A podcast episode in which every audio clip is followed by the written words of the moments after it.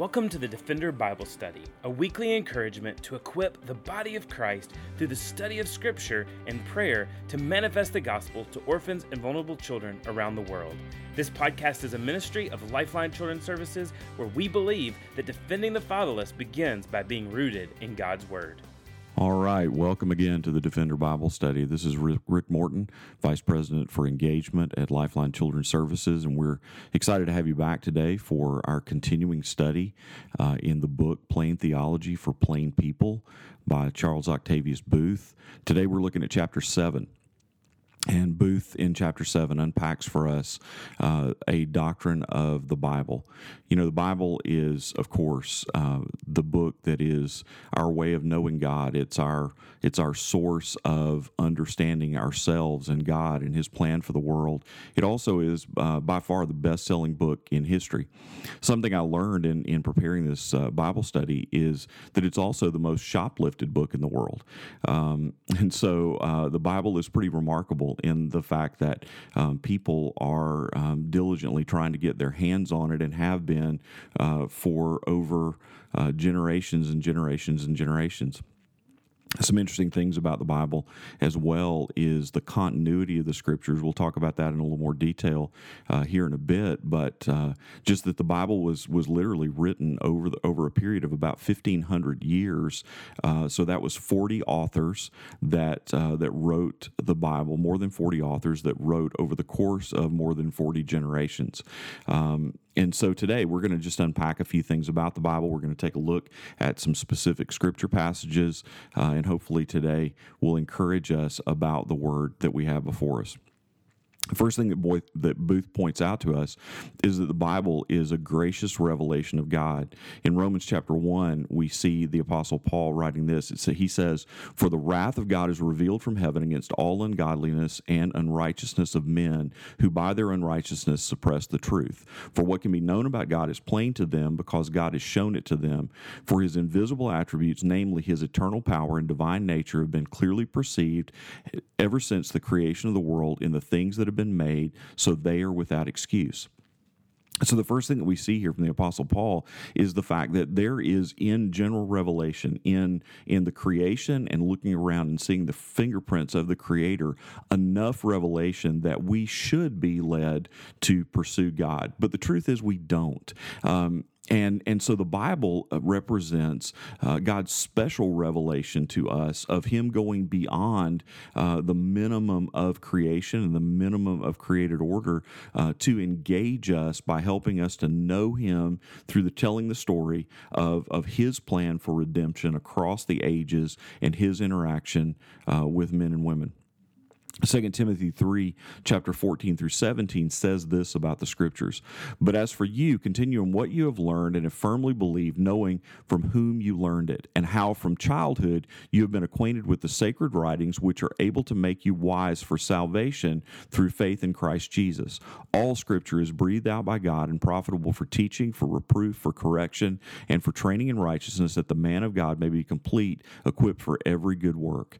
And, and so Paul is telling this young preacher preacher Timothy to persist in the scriptures because the scriptures are, are what help us. They're the sacred writings that help to make us wise, to lead us to salvation, uh, and and to and to fulfill our faith in in Jesus Christ. And that the scriptures are the thing that have the power that God uses to to teach us, to correct us, to um, to to admonish us, and ultimately to train us uh, to be men and women who pursue him. Uh, the second thing that Boothe tells us is that the Bible contains the marks of, of the divine mind. Um, one of the things that's really great about the Bible as we look at it is there's an economy to the Bible. There's not too much, and nor is there too little. Um, this is one story that's told through many little stories over the ages that are that are woven together in such a way to help us to see uh, the mind and, and, the plan of God. Um, and and and the Bible's stunningly accurate in uh, in that economy. Um, you know, we see and we see modern examples of the fact that storytellers struggle to keep unity across two or three books or two or three films. Um, yet the Bible stands the, the the test of the years and the test of scrutiny that is uh, that is applied to it often as people try to critique the scriptures. Uh, we see that particularly in in messianic prophecy. Um, Boothe tells us that on the fulfillment of messianic prophecy, that Jesus uh, Jesus fulfilled more than 40, 48 messianic prophecies from the Old Testament. The odds of one man fulfilling all of them is one in ten. That's uh, one in I mean I'm sorry one in ten to the 157th power. Uh, that's one with 157 zeros after it. Um, in in the book Science Speaks, Matthew Stoner calculated the odds of man of man fulfilling just eight of the major prophecies. It was one uh, in one quadrillion that one man would would accomplish that. That's the equivalent um, for those of us that are math challenged like me. That to think about the magnitude of those odds. That's the equivalent of stacking the surface of the entire state of Texas two feet deep in silver dollars, marking just one of them, and then setting a blindfolded man out to find them and him finding the marked silver dollar on just the first try. In other words, um, it's not left to chance that that Jesus is the fulfillment of prophecy. Uh, that God has told a story that that's unified and together better than any any film trilogy or or any any rendering of of details in in literature that God has has knit together um, this this this beautiful story to help to testify um, to the worth uh, of Jesus and, and to his work. Um, the the word, uh, the Bible, uh, Boothe points out to us is how God's law is given. If we, you know, if we look at the the um, the, the, children of Israel in, in Sinai, if we if we look at um, at Exodus chapter twenty, one of the things that we see uh, after the the the law is given, it says now in verse eighteen, now when all the people saw the thunder and flashes of lightning and the sound of the trumpet and the mountain smoking, people were, were afraid and trembled. They stood far off and said to Moses, "You speak to us, and we will listen, but do not let God speak to us, lest we die." Moses said to the people, "Do not fear, for God has come to test you, that the fear of Him may be before you, that you may not sin." The people stood far off while Moses drew near to the thick darkness where God was, and ultimately we know that that Moses encountered the the presence of God and, and it was it was to the point that he had to veil his face before the people because the radiance of God was was reflecting from him because of the way that he had been with God.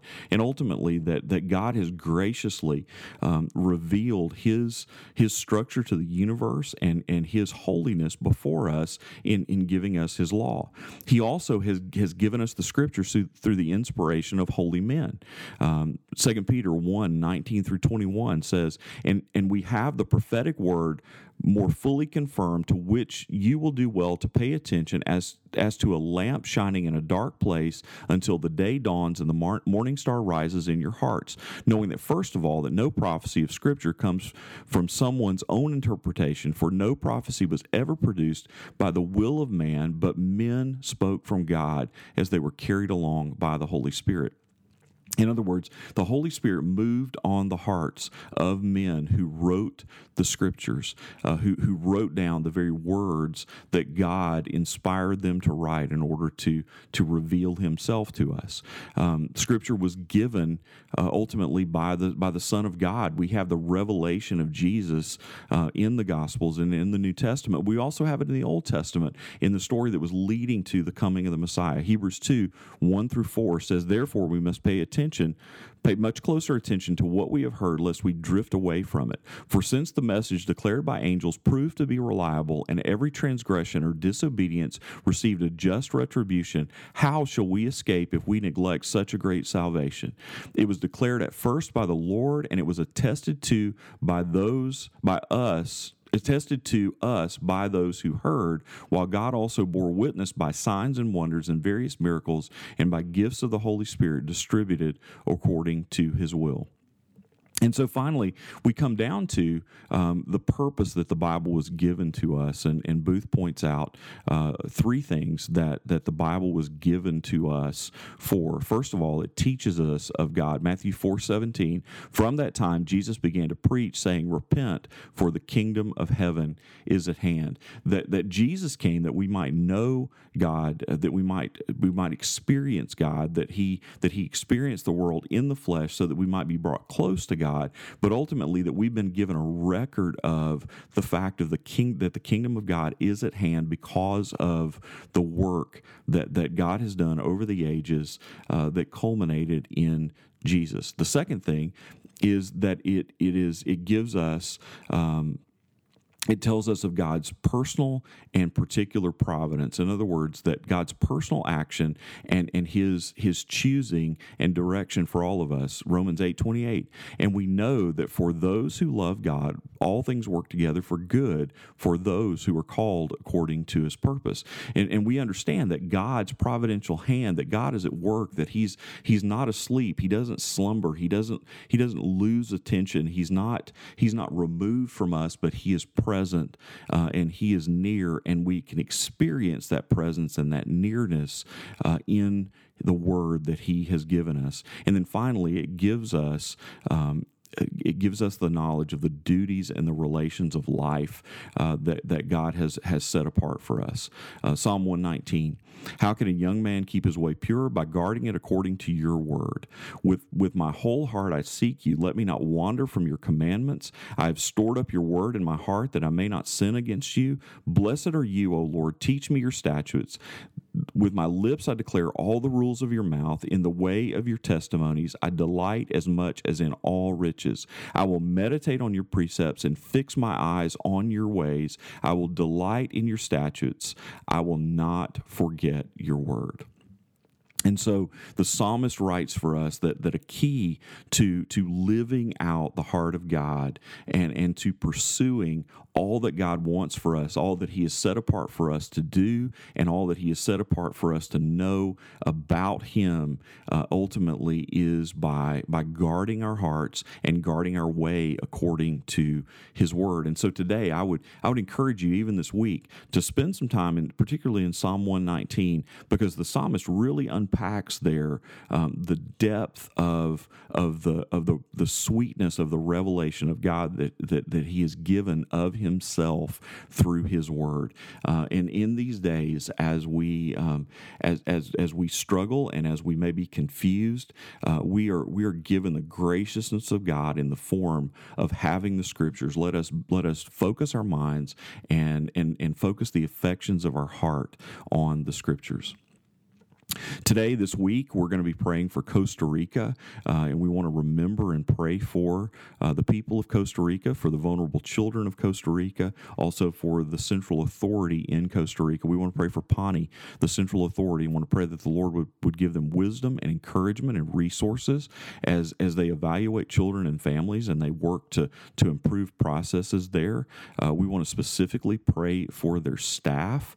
Uh, we want to pray for our, uh, our friends and partners there. And we want to pray for the needs of orphan and vulnerable children in Costa Rica for those that are awaiting adoption, that God would, would bring families for, for those that are that are in institutions, that God would bring security and that He would bring love and training to them, uh, and, and that God would care for them, for the children of Costa Rica, in, in the ways that are appropriate in order uh, in order for them uh, to to be pointed toward Jesus, who is their ultimate hope. We're excited today and thankful that you joined us for the Defender podcast. Uh, please remember to check us out at lifelinechild.org uh, for more information about the ministry of Lifeline and for ways that you can engage in care, get engaged in caring for the fatherless around the world. And so this is Rick Morton uh, signing out today for the Defender Bible Study. Thanks again for joining us for the Defender Bible Study. If you enjoy making this podcast a part of your weekly routine, we'd love for you to take a moment to subscribe, rate, and review the Defender Bible Study to make it easier for more people to find. For more resources and information on how you and your church can partner with Lifeline, please visit us at lifelinechild.org. Follow us on Facebook, Instagram, or Twitter by searching for Lifeline Child. You can email us directly at info at lifelinechild.org. We look forward to seeing you again next week for the Defender Bible Study.